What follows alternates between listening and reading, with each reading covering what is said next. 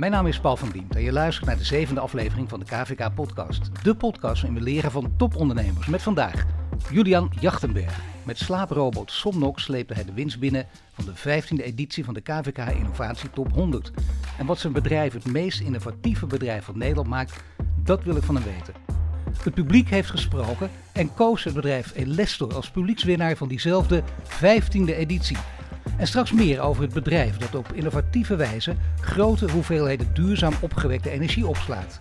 Maar eerst introduceer ik natuurlijk graag mijn co-host van deze aflevering. En dat is niemand minder dan Hugo de Koning, medeoprichter van recruitmentbureau Young Capital. Jarenlang een van de snelst groeiende bedrijven van Nederland. Zeg maar in één rij met Picnic, Coolblue, Thuisbezorgd. Een hele grote club, een hele grote naam. Jarenlang ging het je voor de wind.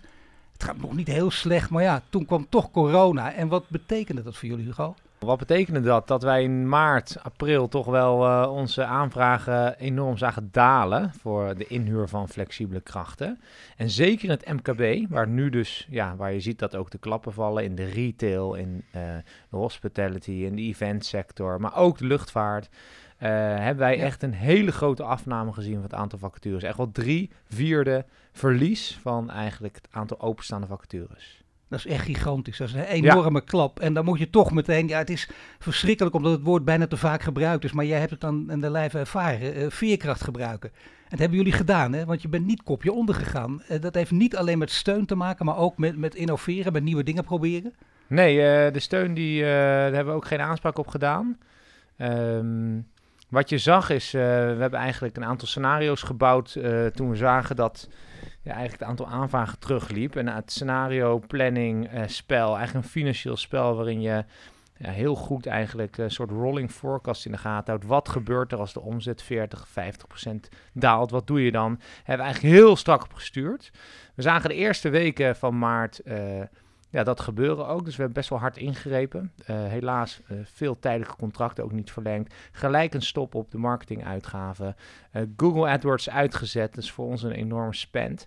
maar eigenlijk april, mei zagen we toch alweer ja, wat licht verschijnen. Geen licht aan het eind van de tunnel. Nee. Maar ja, je zag dat die lockdown in de eerste periode was natuurlijk heel erg heftig. Eigenlijk niemand reed op straat. Maar na een aantal weken waren we alweer aan gewend zag je ook alweer dat klanten kwamen met aanvragen. En vooral in het e-commerce segment ja. uh, zie je dat onze opdrachtgevers gigantisch aan het groeien zijn, nog steeds. En vooral ook de GGD we binnengehaald als klant. En daar kunnen we heel erg mee opschalen. Dus dat is echt wel een... Uh... Oh ja, dat was ik helemaal vergeten, ja. Maar de GGD rit jullie bijna.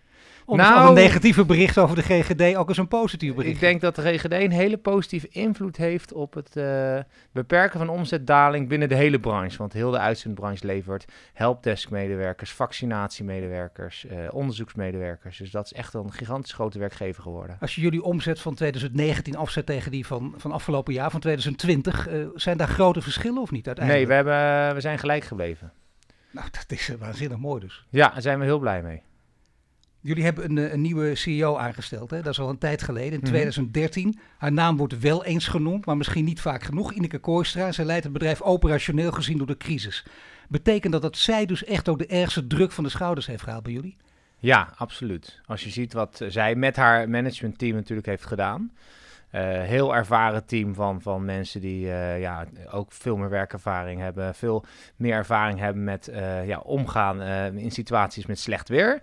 Wij gingen eigenlijk elk jaar gewoon voor maximale groei en dat ging ook altijd goed. En ja. We hebben wel een kleine crisis gehad in 2008, financiële crisis. Maar deze crisis was natuurlijk veel groter. maar ja, dat heeft ons team Heel goed gedaan, absoluut. Heel dus blij. Niet mee. alleen maar sombere berichten. Ik zou bijna zeggen in tegendeel. Jij bent vandaag uh, mijn gast, uh, mijn co-host zelfs. En, uh, en, voel je vrij dus om vragen te stellen. Als ik zo meteen ga praten met, met onze gasten vandaag. en hou ons scherp. Hè. Wat kunnen ondernemers leren van jou en van het verhaal dat we nu horen? En dan ga ik hem voorstellen, want het is tijd voor onze eerste gast. En dat is Guido D'Alessi.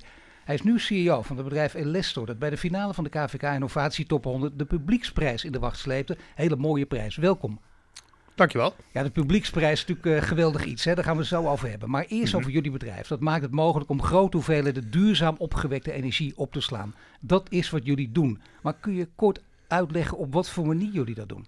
Ja, Elestor, dat staat voor uh, Electricity Storage. Dat, uh, dat is een, een, mooi jong bedrijf, bestaat nu zeven jaar. inmiddels werken er 25 researchers en engineers Ehm, en we hebben een, een, nieuw soort batterij ontwikkeld. Uh, die lijkt uh, helemaal niet uh, qua werking op de conventionele batterijen, zoals, zoals lithium of loodzuur. Um, het is een flow batterij. Ehm, we hebben te weinig tijd om daar heel diep op in te gaan. maar de essentie van de flow batterij is dat je vermogen en capaciteit los van elkaar kan kiezen. Hè? Dus de kilowatten en de kilowatturen. Zonne- en windenergie je allemaal opslaan in die flow-batterij. Ja, en, en het aardige van dat bijzondere aspect is dat je met zo'n batterij uh, heel economisch lange periodes kan overbruggen. Hè? En naarmate we de fossiele centrales gaan sluiten en meer van zon en wind afhankelijk worden, nou ja, dan krijg je dagen zoals vandaag met relatief weinig wind en geen zon. Dus dan kan je maar beter grote reserves hebben. En daar in dat plaatje past precies deze batterij. Maar toverwoord is wel de flow-batterij. En zonder de flow-batterij zou er niks gebeurd zijn. Maar dat is een belangrijke. En dat is in ieder geval, we gaan er straks nog wat dieper op in. Je hebt helemaal gelijk. We hebben geen tijd, ook geen zin trouwens, hè, om alle technieken daarachter te horen. Maar dit verhaal is, is in ieder geval belangrijk. En heeft jullie geen windeieren gelegd. Nee. En dan komt de, die, die kans. Dan krijg je Ruud, uh, Ruud Koornsa voor de deur. Daar kun je blij mee zijn of niet. Nou, veel mensen zijn blij. Je was er heel blij. Maar je begon bijna te huilen, heb ik zelfs gehoord, of niet? Uh, uh, ja, ja. ja, nou misschien was dat uh, hooikoorts, zullen we maar zeggen. Van blijdschap. van blijdschap. ja. um, uh, nee, ik, ik, was, ik was erg verrast. want wij zaten met het hele team natuurlijk de, de uitzending te volgen. En we wisten dat er een cameraploeg zou komen bij de winnaar. Dus we keken af en toe al naar buiten, maar geen cameraploeg. Dus de stemming zakte al een beetje van nou, dat, dat gaat hem dan misschien toch niet worden. En opeens zien wij met z'n allen op ons beeldscherm onze voordeur met Ruud Koorts. Dus nou ja, toen, toen brak natuurlijk uh, het feest los. Toen begreep we opeens, hij is bij ons. Dus uh, ja, we hebben gewonnen. Nee, dat is heel fijn. Dat is voor jou, voor jullie, voor je bedrijf. Maar vooral ook voor de oprichter. Hè, want dat ben jij niet. Dat is Wiebrand Koud. Ja. wat, wat, was zijn reactie op, op de winst? en nou, om eerlijk te zijn, zat hij op dat moment in een videoconference. En die is meteen gestopt. Ja. Oh, dat wel. Oh, dat wel. is meteen dat afgebroken. Ja. nou, leuk voor die mensen in die, in die conference, maar die, die begrijpen dit natuurlijk. natuurlijk. En dit was groot. Dus die ging ook een beetje door het dak heen. Ja, het hele, de hele boel ging door het dak. Het, het, de laboratoria sliepen leeg en iedereen kwam gelijk naar voren. Dus het was... Uh, we weten nu wie de oprichter is. We weten dat jij de CEO bent. Maar wat ben je nog meer? Want hoe ben jij in dit bedrijf gerold? Uh, ik ben hier uh, zes jaar geleden in, in uh, nou ja, ik heb een lange zoektocht gedaan naar, naar een goede start-up met veel potentie. in, mijn, in een vorig leven heb ik eerder een bedrijf van vier man en een prototype naar een beursgenoteerd bedrijf gebracht. Zo. daar ben ik weggegaan en ik wilde dat graag nog een keer doen, maar nu zelf als investeerder. Dus nou, daar heb ik veel tijd voor genomen. Ik heb heel veel start-ups gezien, prachtige, mooie ideeën. En op een dag kwam ik Wieland Koud tegen en ik dacht, dit is hem. Dit, ja, maar dat is het leuke. Je bent ja. een man met ervaring en je weet precies wat je wel en niet moet kiezen. Je ziet heel veel voorbij komen. Ja. Wat, wat maakt het, is natuurlijk te makkelijk om te zeggen, ik weet precies dat ik die moet kiezen en die niet. Maar kun je toch een paar elementen noemen? Dat je denkt, nou die, valt, die is heel leuk, aardig, sympathiek, maar die valt meteen af. En die is interessant, die moet ik in de gaten houden. Wat is het verschil tussen beiden? Nou, voor mij was wel echt een essentieel punt. Ik heb in die anderhalf jaar, hè, dus tussen de, de twee banen, zeg maar, heel veel bedrijven gezien. En ik kwam heel vaak tegen, dit, soort, uh, dit soort bedrijven worden vaak vanuit een technische uitvinding uh, opgericht. En dan, ja, ik snap ook wel, dan zit de, de uitvinder daar met zijn baby. Ja. En wat je heel vaak ziet, is dat die mensen niet de visie hebben dat, ja, dat, je, dat je dat niet allemaal bij je moet houden, maar dat je juist moet durven te delen. Uh, wil je groter worden, dan heb je andere capaciteiten nodig. Um, binnen ons bedrijf bouwt Wieband de batterij en ik bouw het bedrijf, zo, zo, zo gezegd. En, um, en dat besef, dat mis ik bij heel veel jonge starters. En dat had Wiebrand niet. Die, die begreep meteen, als dit bedrijf echt uh, relevant moet zijn voor de energietransitie, dan gaat dat niet puur gebeuren op basis van fantastische even technische nu, technologieën. Nu op dit moment ja. even mijn bescheiden co-host erbij. Natuurlijk. Hugo, ja. terwijl ik hem toch ken als iemand die... Goed, Hugo, maar als je dit hoort, hè, is, is dit inderdaad voor jou herkenbaar? Dat je denkt, ja, dit is precies het onderscheid van durven delen en, en niet iets, uh, ook al is het je baby, niet alleen maar bij jezelf willen houden? Ja, nou... Ja, kijk, het is wel een apart domein, want jij hebt met creatievelingen te maken, echt met techneuten. En die zitten vaak wel... Ik, ik, spe, ik spreek veel met... Um, mannen in, in, in de software slash tech wereld. En die snappen wel dat ze moeten delen om te vermenigvuldigen, te groeien. Uh, ik kan me voorstellen dat als je iets op de TU Delft maakt, helemaal in het geheim en uh, je ideeën kunnen worden gekopieerd, dat je uh, van nature wat voorzichtiger bent in het delen van, van ja, eigenlijk je productkennis en je MVP. Ja, dat jij het vertrouwen hebt gekregen van hem, dat is natuurlijk ja, mooi. Ik heb wel een vraag over de batterijen. Want ik ben een leek qua uh, energieopslag en transitie. Is dat dan, want ja, het probleem met energie is dat als je het opwekt of dat je het krijgt, dat je het niet kan opslaan. Maar is het dan een mega grote batterij die gewoon ergens in een container of hoe, hoe groot is zo'n ding? Ja, dan? ja je, moet, je moet echt aan, aan zeecontainers uh, denken. Ah. Ja, dus dus wij maken geen batterijen voor een enkel huishouden of zo. Maar de toepassing is niet voor consumenten dus, niet voor particulieren? Mm, Niet voor enkele woningen, maar wel voor eh, woonwijken bijvoorbeeld. Ja, ja, ja. ja. En voor de rest eh, bij, bij grote zonneparken, bij windparken. Maar voor woonwijken ook. Dat schijnt alleen juridisch geloof ik lastig te zijn. Ja, dat, eh, dat heb je heel goed, ja. Daar zit nog een dingetje in, eh, in de wet. hè. Eh, als je dat in een woonwijk wil plaatsen, dan komt dat in het domein van de netwerkbeheerder. en die is bij wet eh, verboden om iets met batterijen te doen. Dus dat is nog wel een conflict wat in de wet zit. En, eh, waarvan ik hoop dat het snel opgegeven wordt. Ja, dat is Want- toch weer want- een van die conflicten, van die weeffouten die we steeds meer Ja. te weten komen in deze tijd. En dit toch ook eigenlijk. Ja, ik bedoel, je is- kunt dat stappen zetten, maar dat kan niet door deze fout. Ja, dat komt uit, uit, nog uit de jaren 90, hè, waarin we besloten Ja. hebben dat de energieleverancier en de netwerkbeheerder twee verschillende partijen zijn. En ook met een hele eigen domein. En als je nu een batterij gaat plaatsen in, in een netwerk onder beheer van een netwerkbeheerder, ja, dan kom je daar dus in conflict met, met de wet.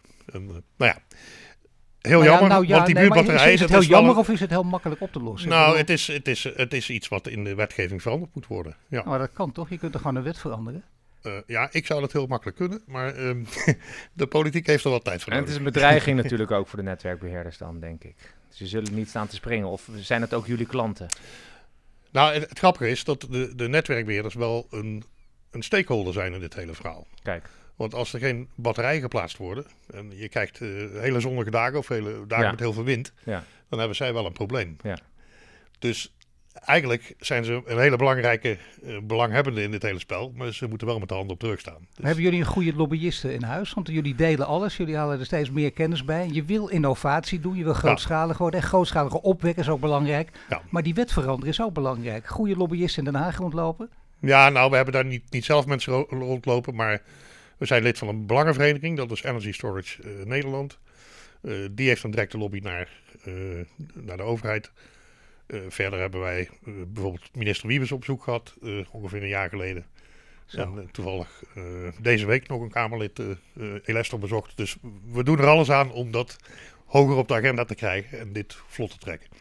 Nou ja, Maar goed, afgezien van de buurtbatterijen zijn er nog echt enorm veel toepassingen. Dus zonder de buurtbatterij eh, eh, wordt dit bedrijf ook een succes. Maar, Maar het voor, is jullie is, voor jullie is innovatie, dat is voor iedereen altijd continu. Dat wordt toch vaak vergeten. Valt mij ook op, bij, ook bij succesvolle ondernemers. Het is nu goed, eh, innovatie even niet, maar innovatie moet toch eigenlijk altijd. Ik bedoel niet hysterisch, maar wel voortdurend aan iets nieuws lopen denken. Doen jullie dat nu ook, dit, op dit moment? Ja, wij, wij zijn zelfs al bezig met de volgende generatie flowbatterijen. Dat is gebaseerd op een principe van MIT in eh, Boston, die dat op een hele kleine labschaal hebben aangetoond. En eh, nou, een jaar geleden zijn we een project samen met eh, Shell en TU Delft en nog wat Europese universiteiten gestart. Om ja, eigenlijk de volgende generatie te maken die nog eenvoudiger en dus nog goedkoper wordt. hè. Maar dat is leuk, hè? want Ja. het is heel belangrijk. Het wordt duurzaam, gebruikt iedereen. Dan ga je toch met Shell samenwerken of ga je dan juist met Shell samenwerken? Dan gaan we denk ik juist met Shell samenwerken. Ja. Ja. Waarom?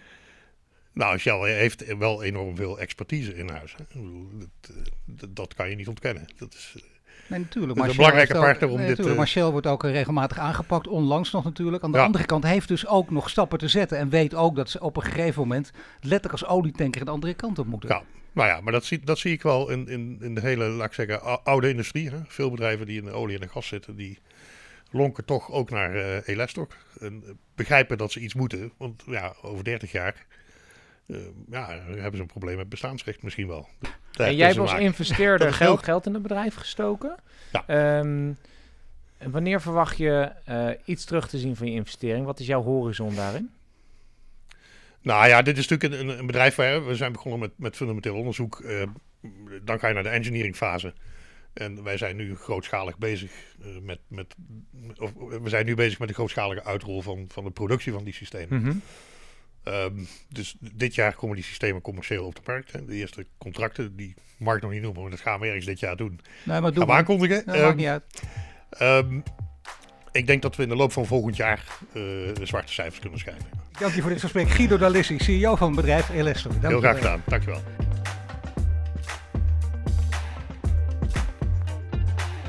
Het is tijd voor onze gast en dat is Julian Jachtenberg. Met slaaprobot Somnox sleepte hij de winst binnen van de 15e editie van de KVK Innovatie Top 100.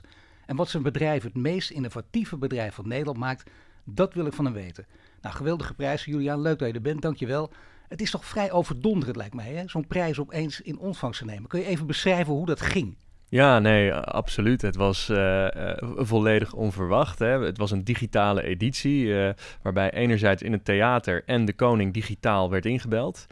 En opeens hoor je dat je de winnaar bent en ja, zit opeens de koning tegenover je digitaal, die, die je feliciteert. En nou ja, dat, dat is in deze tijden een, een, een, een prachtige gebeurtenis. Wat ja, ervoor heeft... Je, je, je bent nog, hoe oud ben je als ik vraag? Ik ben 25. Maar je hebt toch een en ander meegemaakt ook. Hè? Ik heb ja. verschillende tv-programma's ook gezien met andere uh, hoogwaardigheidsbekleders, ook van het Koninklijk Huis. Je, je kijkt niet meer op van de koning. Hè? Nou ja, de koning hadden we nog niet gehad. Nee. dus uh, nee. Viel het mee of niet uh, uiteindelijk? Ja, hij viel mee. Kijk, het, het, het was uiteindelijk mooi om te zien dat hij daar ook was om te laten zien dat hij er ook voor de ondernemer is. En heel erg aangaf in ons geval in het gesprek achteraf dat juist dit een heel mooi voorbeeld was van hoe je ook in een crisistijd kan innoveren. En misschien juist door de crisis kan groeien. Maar voor jou natuurlijk geweldig hè, dat je die aandacht krijgt. Die heb je ook nodig. Uh, want uh, ja, voor we zo meteen gaan praten over wat het nou precies inhoudt en wat, mm. wat de Somnox is.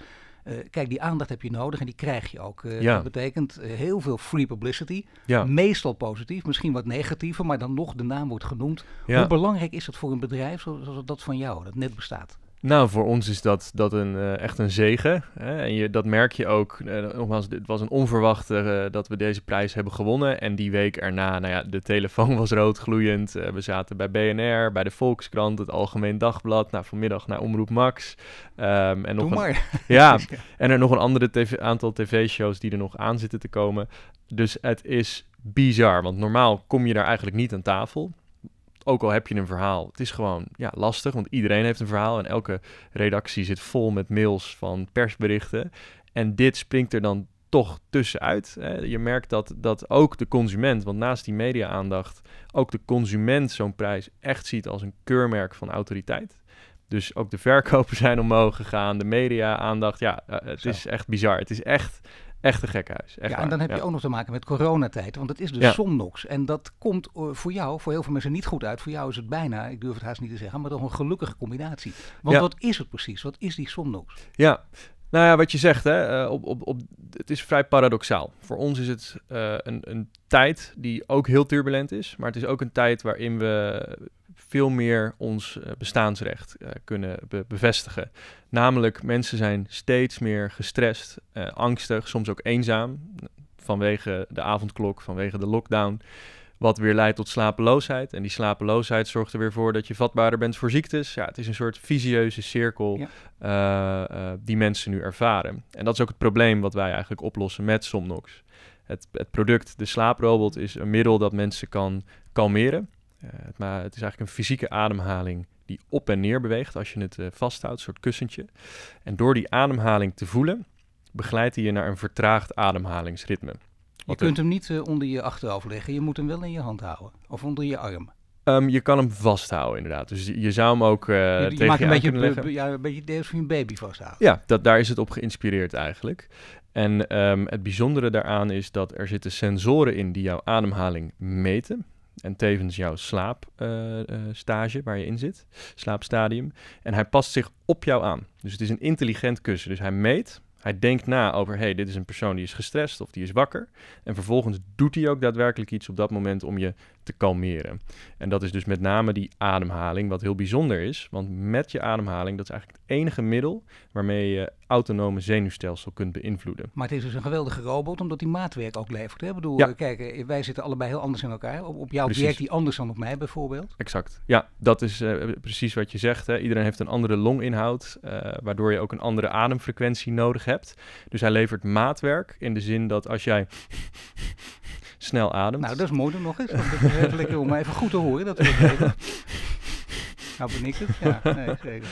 Heel veel mensen ademen zo zonder dat ze dat doorhebben. Zeker ook mensen die tegen Ja. een burn-out aanzitten. Dat merkt eh, ons product, dat meet hij, past zich daarop aan en gaat dan jou beïnvloeden. Vinden veel mensen het ook altijd interessant. En dat hoor je ook bij veel ondernemers. Merk je ook, waar komen deze ideeën vandaan? Mhm. Eh, onder de douche, tijdens een rondje fietsen? Of, of speelt het, is het meestal iets wat, in mijn ervaring in alle jaren met ondernemers, iets wat heel dicht bij je staat? In Ja. jouw geval ook of niet? Ja, nee, zeker. Ehm, eh, bij mij was het gedurende mijn tijd aan de, aan de TU Delft, waar het eigenlijk vandaan komt. Dus als kind wilde ik altijd al eh, Willy Wortel eh, zijn of worden. En, en Star Wars was mijn, mijn favoriete film. Dus Een beetje een nerdje was je. Zeker, ja. Ja. Dat, dat kan je wel weg stellen. nu, hè?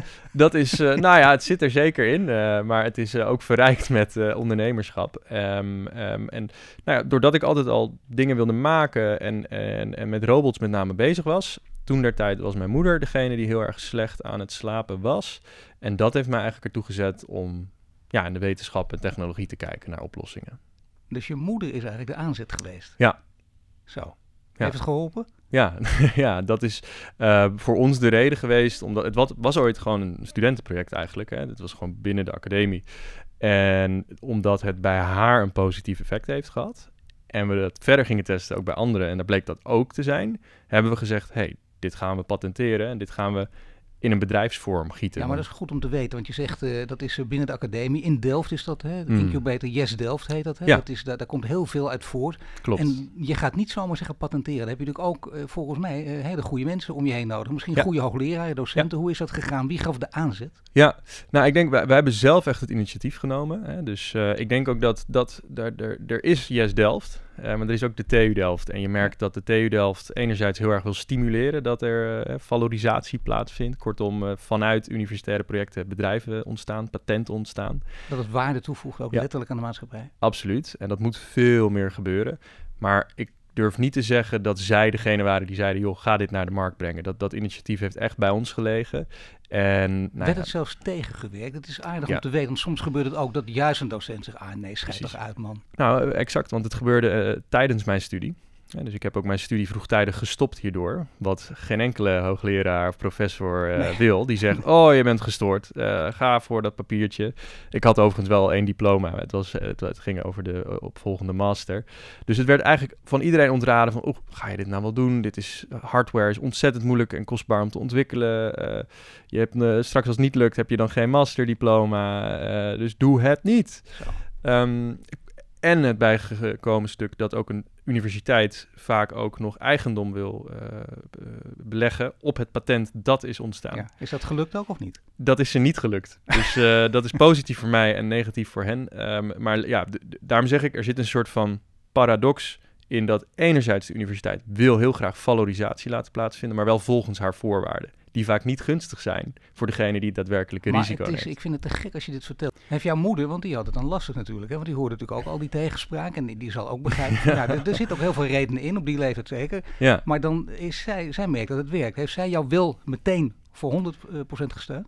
Nou, ik, kijk, het is natuurlijk ehm, een, een proces geweest. Het is niet dat ik van dag 1 op dag 2 fulltime dit ging doen en alles losliet. Dus dat heeft wel een, een, is wel een proces geweest. Maar waar ik heel, heel dankbaar en, eh, voor ben, is gewoon hoe mijn ouders me hierin hebben ja, bijgestaan. En die hebben überhaupt altijd gezegd van ja, doe wat je leuk vindt. En, en ja, dat, dat, en dat ik dat ook kan en, en mag, dat is eh, heel bijzonder. En Ja. het is geweldig dat het gelukt is, hè? want laten we heel eerlijk zijn, hetzelfde verhaal als van jou, dat kunnen anderen ook vertellen. Het gaat ook 9 van de 10 keer mis, maar in Ja. jouw geval is het goed gegaan. En dan denken Mm. mensen, mooi, leuk, en nu kun je lekker andere dingen gaan doen, of er schieten weer 30 ideeën door je hoofd. En dan komt de volgende, ik zou bijna zeggen volwassen fase, namelijk focussen. Moeilijk Ja. genoeg. Ja, En hoe doe je dat? Is nu al je focus hier op dit product gericht? Ja, nee, hon- 100%. Of ik zou zelfs zeggen 120% eh, van mijn focus. Kijk, we zijn dan wel nu, eh, wat is het, vijf jaar bezig. Sinds het, het idee tot en met waar we nu staan.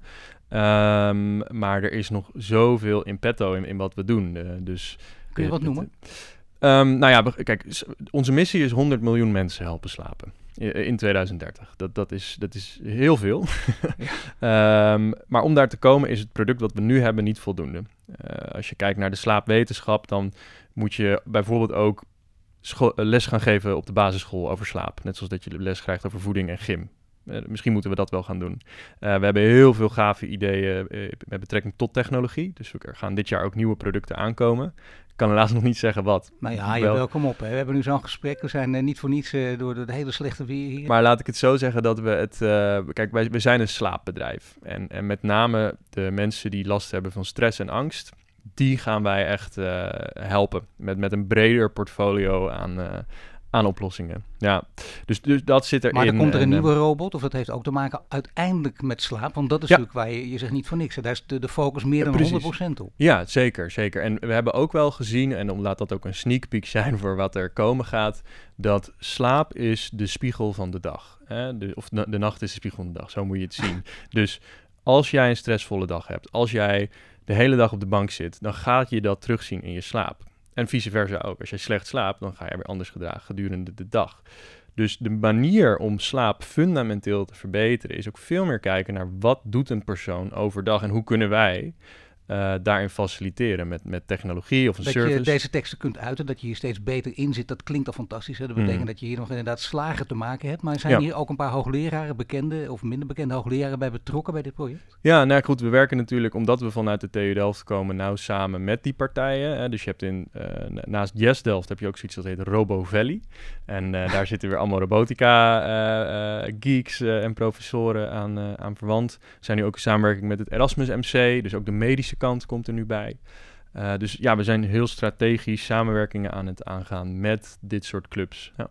Nu kun jij eh, nog veel meer doen hè, op het gebied van ontwikkeling, op het gebied van innovatie. Heel mooi voorbeeld is het ook eigenlijk, hè, dit hele bedrijf van jou, waar je nu mee bezig bent.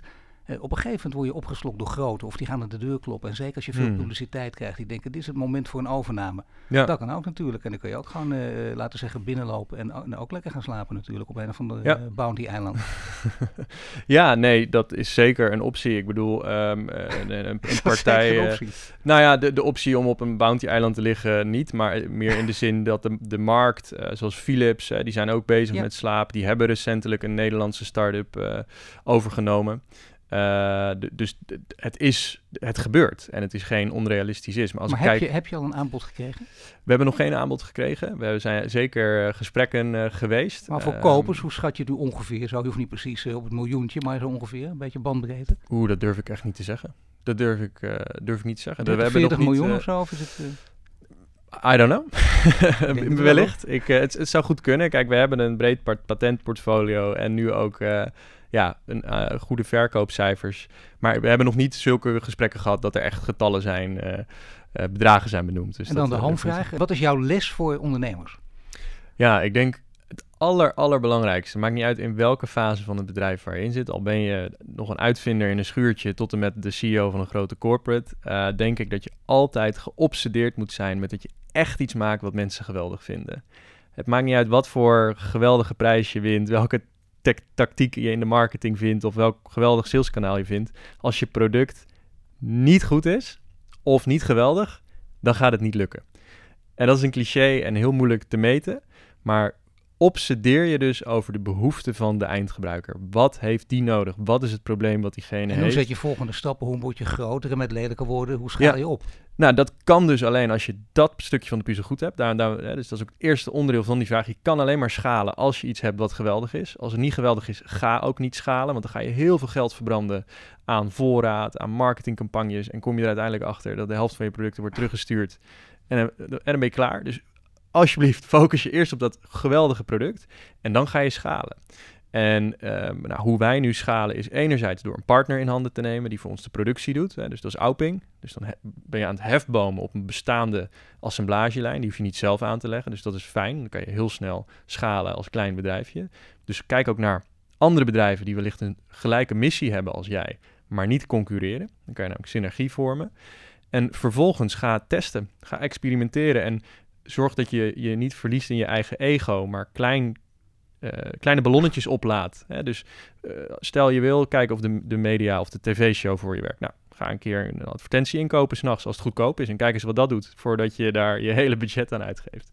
En dat kan je natuurlijk voor alles uh, uitzetten, maar ja, probeer ondernemen wetenschappelijk te benaderen in dat opzicht. hypotheses, testen, valideren en geobsedeerd zijn met de klant.